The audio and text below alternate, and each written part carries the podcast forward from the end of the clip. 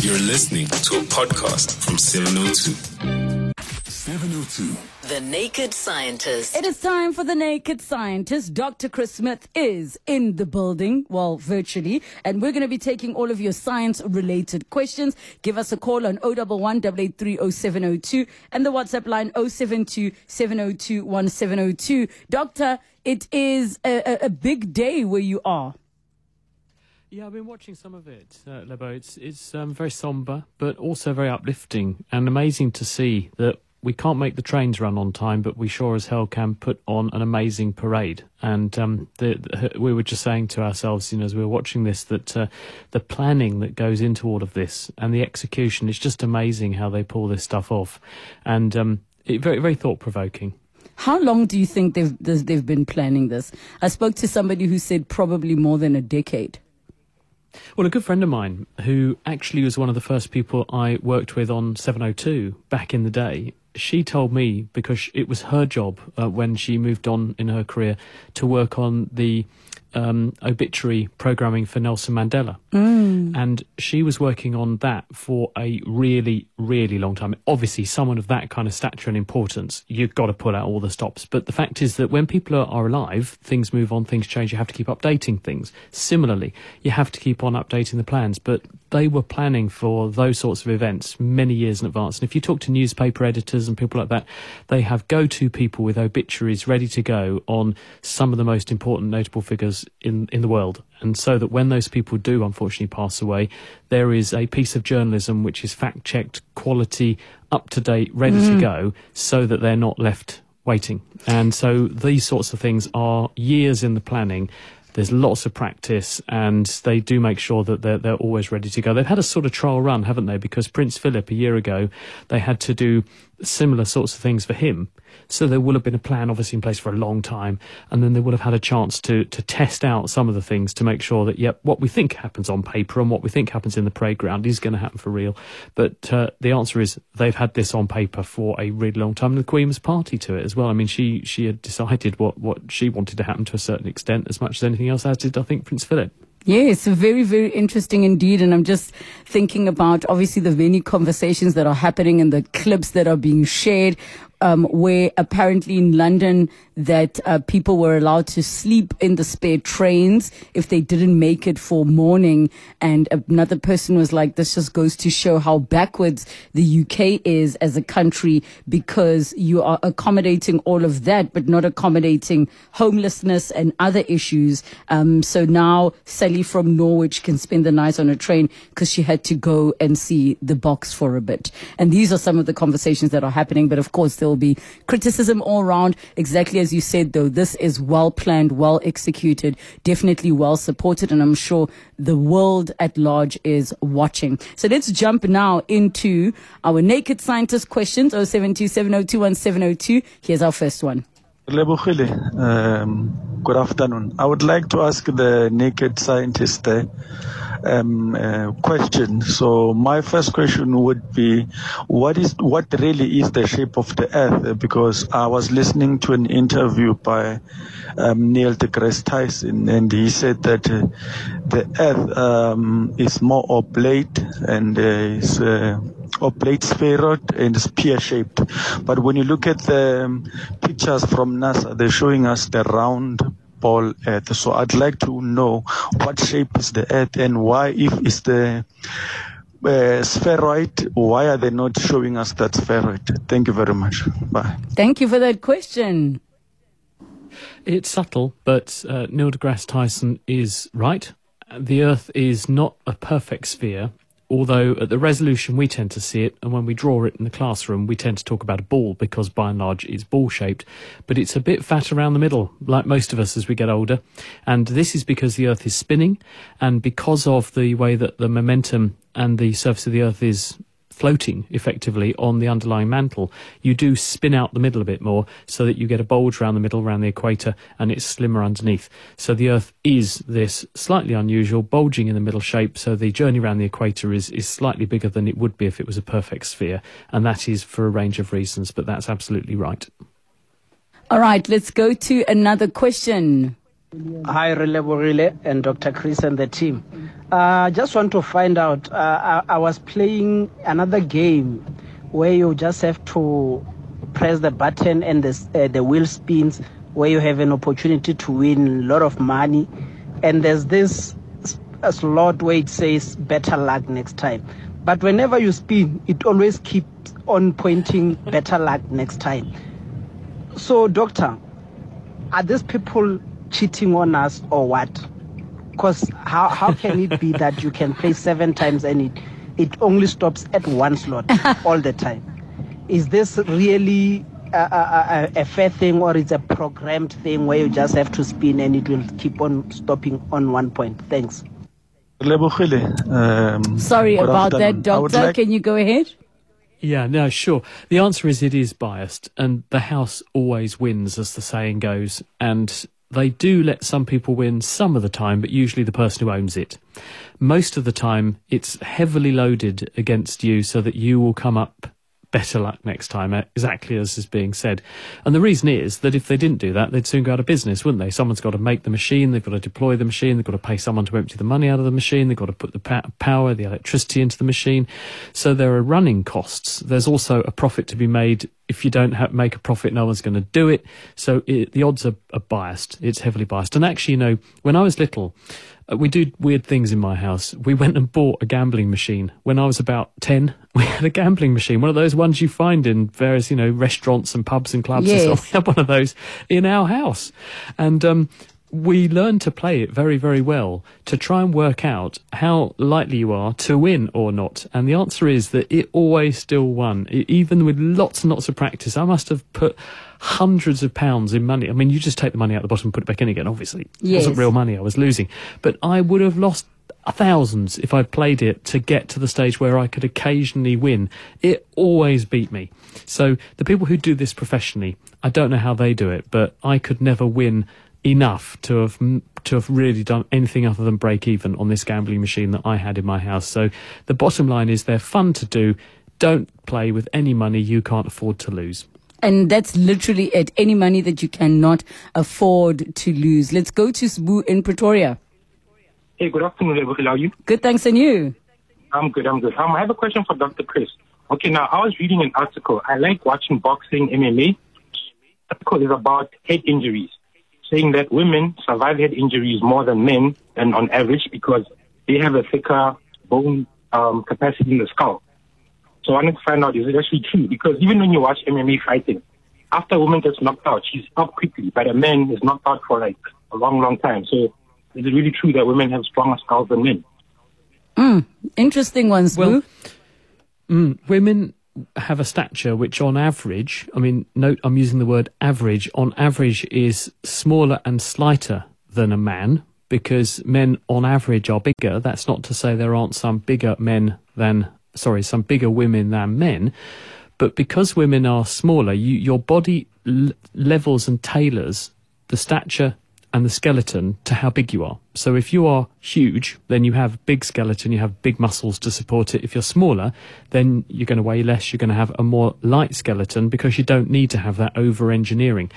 I'm not aware that women are over engineered in the way that you're suggesting. And I think there's po- possibly another explanation for your observation, which is that if you're a massive great bloke who weighs a lot, when you punch someone in the face really hard in a boxing ring, then the amount of force that you are transmitting, the, the force you're applying to them, and therefore the acceleration you're applying to their head, with the weight behind you you've got, means that the energy that's transferred from a massive great bloke to another very heavy bloke is going to be considerably more than if a lighter woman who doesn't have supercharged muscles thanks to testosterone, which men have more of, which makes your muscles bigger. So therefore a woman is going to transfer less energy to her victim. Therefore, if you are going to receive less energy, energy is what causes the damage to your tissues. And one of the things that tends to happen when you get a blow to the head is that because your skull is uh, hollow and your brain is floating inside on fluid, when you accelerate the head very quickly, you bash the brain on the front of the skull case, and then as you hit the deck, the brain carries on moving and then bashes itself on the back of the brain case. So you get a one two punch literally inside your head. And if there's more energy transferred, the, the size of that impact on the brain and therefore the knockout effect on the brain and the potential for you to uh, get concussed is significantly more. So I think it's probably the the size and the impact and the amount of energy transferred from a bigger bloke with longer arms, bigger muscles, and more mass overall, compared to a lighter woman who's probably got less of those factors, therefore transfers less energy, so therefore probably does a bit less damage to the opponents. Thank you so much for that question, Boo. Lufuno in Joburg CBD. Hi. Hi, hello, Philly. Mm. I want to find out from the doctor. Every time I do number two, Mm. I shed tears. Not of pain, but just calm. As in tears. Yeah, as in tears. Yes. And uh, also number one, if I'm going to pee, if I'm hardly, if I'm pressed so much, I usually drink a lot of water first thing in the morning. I drink something like a liter and a half first thing in the morning. And if I take time before I go release myself, my tears come out as I'm peeing. Mm. What is that phenomenon? Mm. That's very, very interesting, Doctor. Can can you just repeat it for me because the line wasn't great, so I couldn't catch all of it. Okay, so basically, Lufuno is saying whenever he goes to the toilet to do a number two, his eyes get teary. And sometimes, if he's quite pressed with a number one, he also gets tears in his eyes. What could be causing that? Two things. Um, number one is that if you're straining to go, Wait, are you which no talking one- about number one, the number one, or the first thing? I'm going to say, in general, when you're Okay. straining to go Yes. in any context, which you should never do because you ought to make sure that you've got enough soluble fibre in your diet to make sure things happen easily with number twos. But with number one, that should never involve straining anyway. If, if you're having to strain, something might be wrong and you should get that investigated. But if you do have to strain, most people clench all their muscles together and they can screw their eyes up. And if you screw your eyes up, one, you squeeze the duct that brings tears into your eyes, pushing more tears into your eyes, and two, you squeeze the duct that allows tears out of your eyes to drain into your nose. And as a result of that, you produce more tears, don't drain them away, and your eyes become teary. So that would be one possibility. The other is that when you are going to the lavatory, this is engaging your autonomic nervous system, the, the subconscious part of your nervous system that takes care of all the things that you don't normally have to worry about and make sure they happen in the right order. That system also controls the production of tears and saliva. So it's possible that when you're operating one part of your body, there's a bit of spillover in the nerve signals and it will make other parts of the body respond as well. So that could also be playing a role here. All right. Interesting things that I've never ever heard of in my life. Dr. Chris Smith is still with us. 011 702 072 702 1702. 702. The Naked Scientist. We're still with Dr. Chris Smith on The Naked Scientist, 011 702 and the WhatsApp line 072 702 1702. Let's go to AR in Randburg. Hi. Hi, um, I'd like to ask the doctor, is dyslexia a recessive gene or not? And um, how can you train your brain to treat it? Did you say dyslexia? dyslexia? Okay. Doctor? Um, dyslexia, which is where people struggle with some aspects of words. For example, when they're trying to read things, they may find that the words muddle up on the page and it can be quite difficult to unpick what a sentence is saying. This is quite common. And we regard this as actually a variant of normal. Some people who have extremely good skills in other directions may struggle with this, and it may reflect, it does reflect, the way in which the brain is wired together. And in some people, the wiring is slightly stronger to do some things than other things, and that just so happens that they end up with dyslexia. I'm not aware that there's a specific gene which, if you have that, causes dyslexia. I don't think we've ever found a gene that if you have that, you have dyslexia. That's not to say that there might not be some influence exerted by genes, because probably 80 or 90% of the genes in your body are used to put the nervous system together in the first place. And so therefore it wouldn't be surprising if there weren't some genes that could affect the likelihood of developing dyslexia. But again, it's, it's likelihood of developing it rather than this gene causes this to happen. Now, I might be wrong, and some people might have uh, now identified genes for dyslexia, but I'm not aware that there are specific genes that cause it. That said, it could be that if you have a family history with this, then it may be that you have a cluster or collection of genes that make it more likely you'll develop dyslexia, and that could run in families. I'll take that away as homework and see what the latest data suggests. But I'm not, as I say, aware of an individual gene that causes it. That's not to say there couldn't be a collection of genes or a family history that could be associated with it. I'll take a look and come back to you next time. Thank you so much for that call and that question, AR. We've got a voice note. Hi, Rebukile. I would like you to ask the doctor, please. Now that the queen was lying in state, was her body embalmed? Or was it just a coffin, empty coffin there? And then she was uh, maybe somewhere else in a mortuary to keep her body cool. Thank you. Thank you so much. What do you know, doctor? I don't know any more than the average next person. Yes. My my suspicion is that certainly when when we prepare someone for burial, they do go through an embalming process. That embalming process can range for a lot of things get done. One of them is to replace the body fluids and the blood with embalming fluid. That has the effect of making sure the body doesn't deteriorate and stays fresh. And I think that's probably what they will have done in this circumstance. They'll have uh, put her through an embalming process. I, I, don't think they're carting an empty box around, but then who knows? Some people have speculated that's the case, but I, I honestly do believe that the Queen is in the box. All right, uh, there is a question on the WhatsApp line uh, that says, How best can you prevent Alzheimer's if your grandparent on the paternal part had it at the age of 93? Well, over the age of 80, about one in five people is developing dementia. And it's one of the biggest risk factors of living a long time, unfortunately. And over the age of 90 means that there's not a strong relationship to Alzheimer's disease genetically. If that person had said, my grandfather was 36 or something and developed dementia, then I think that puts a very different emphasis on the matter because there are some forms of Alzheimer's and other forms of dementia which are strongly genetically linked and they have a, an early onset. And if you have early onset family history where a close family relative at a very young age develops one of these conditions, and there's a range of them, then this needs investigating and counselling and you know pursuing. But someone who's over the age of 90 has already well and truly exceeded the average expectancy of lifespan for a human being. So it's not unusual for people at that sort of age to have a range of different conditions, and that's just the hand that life deals you. It doesn't mean there's a strong genetic link to it in that case because it's very, very common as we get older. And so, under those circumstances, I would say it's great that uh, that person lived to a ripe old age unfortunate that they had dementia, but ultimately something gets us all in the end it's just luck to a certain extent what gets to some people first. And because this is an older person, there's there's probably a lower influence of genes, and so there's very little you can do apart from to keep yourself as healthy as possible. Because uh, uh, the old saying goes, you know, healthy body, healthy mind, and it's absolutely true. If you do all the right things that keep your body healthy, that will keep your brain healthy as well. And it's not just doing the crossword every day and listening to the Naked Scientists on 702. It's also things like making sure your diet's really good.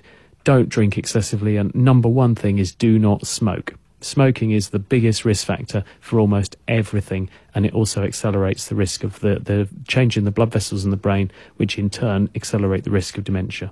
So, doctor, somebody was um, just responding, saying, I just heard the doctor speak about tearing eyes when excreting. I used to use a Western high toilet and it used to happen. Now I use an Eastern low toilet and it doesn't happen anymore. Very, very interesting.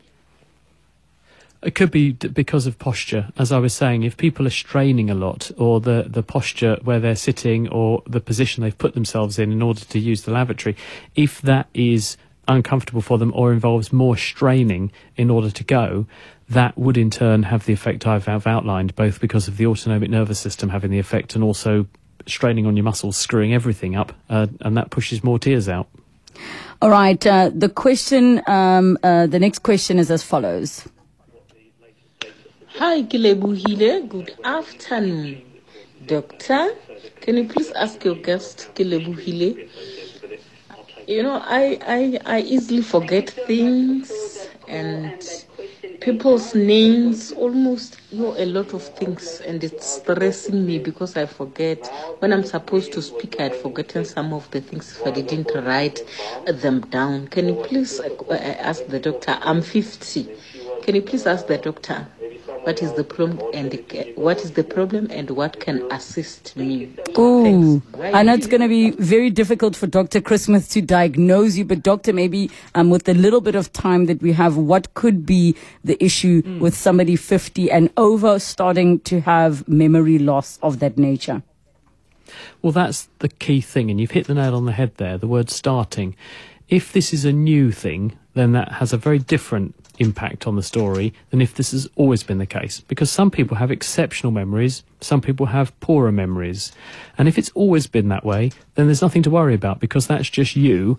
And in the same way that some people are brilliant musicians or good at dancing, and, I, and I'm not good at either, I'm not suddenly going to get worried about not being able to dance or play an instrument because it's always been that way. If, on the other hand, I used to be able to play an instrument really well and now I suddenly can't, something has clearly changed to make that happen. And so that needs investigating. There's a range of reasons why people would find that their memory would deteriorate. Everyone's memory gets a bit worse as we get older, but remember, we also tend to get busier we may have sleep disturbance, we may have stress, we may have various things going on in our lives that mean that we aren't so calm. We're running around at a frantic pace, trying to worry about everything. And unsurprisingly, because we're so busy, we forget stuff.